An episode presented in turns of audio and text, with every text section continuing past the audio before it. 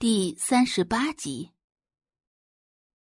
宋宝仪颇有医学天赋，还拜了号称扁鹊后人的吴神医为师。小小年纪，在医学界就有了一番成就。青出于蓝而胜于蓝，更是让吴老先生欣慰不已。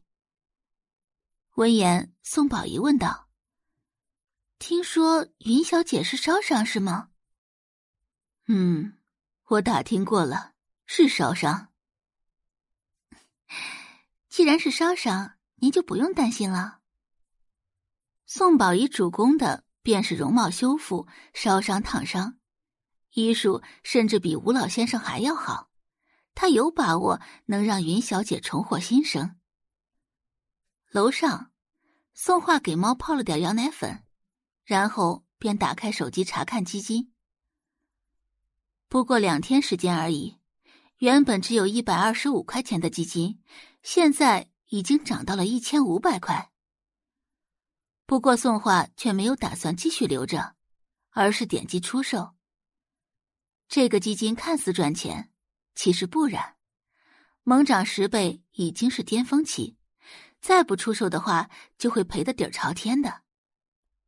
而后，宋画又从余额里取出一千块钱。分别又买了三份基金。做好这些，宋画拿起桌上的鸭舌帽扣在头上，黑色的帽檐遮住了眉眼，只能看到绯红色的唇瓣。来到楼下，佣人们皆是对宋画投来异样的眼光。在他们眼中，宋画不过是乡下来的小村姑而已。就算来到宋家，也改不了身上那股子穷酸的小家子气。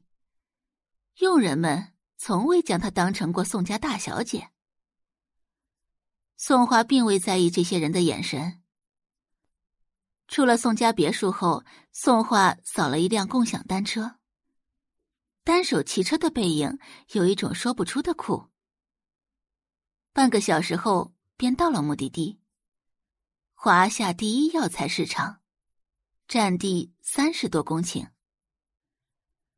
原主的底子不好，体弱多病，跟林妹妹一个级别的。好在宋画有中医底子，略懂岐黄之术。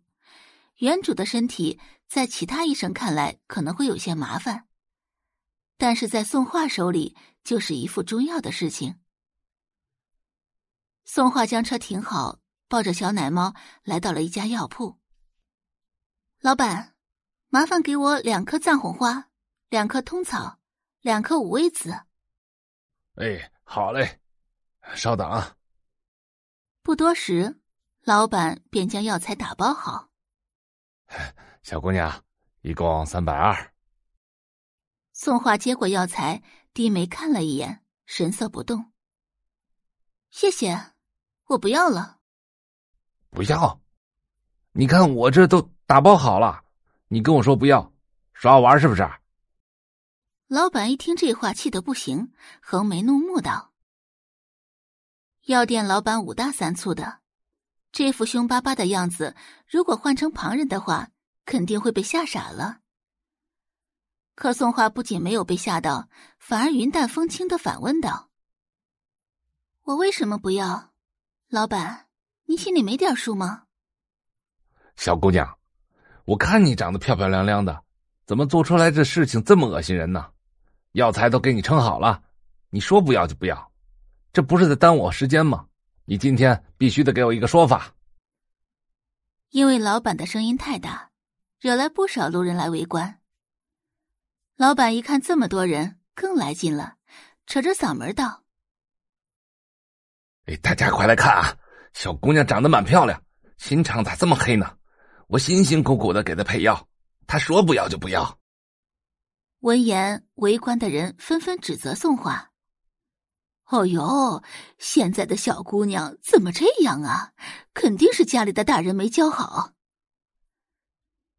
宋画依旧是一副神色淡淡的样子，清俊的脸上没有半丝惊慌，不紧不慢的打开药材包：“我要的是藏红花两颗，你给我的是什么？嗯？”闻言，老板的心里咯噔一下。不，不可能！眼前这个小姑娘才几岁，她能分得清什么是真正的藏红花？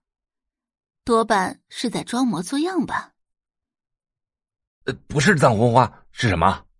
你不要在这里胡搅蛮缠。藏红花的花头呈喇叭状，一边有裂缝，另一边呈现细细的锯齿。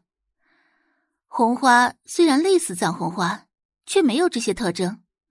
你拿红花冒充藏红花，心黑不黑？宋花语调淡淡，却在人群中引起一阵唏嘘声。藏红花非常珍贵，一百多一克，红花一百块钱买一斤。这老板也太心黑了！嘿，你这个小姑娘，胡咧咧什么呢？不买就算了。老板看着议论纷纷的人群，非常心虚。他本以为小姑娘好骗，哪成想今天居然碰上了行家，伸手就要把药材包拿走。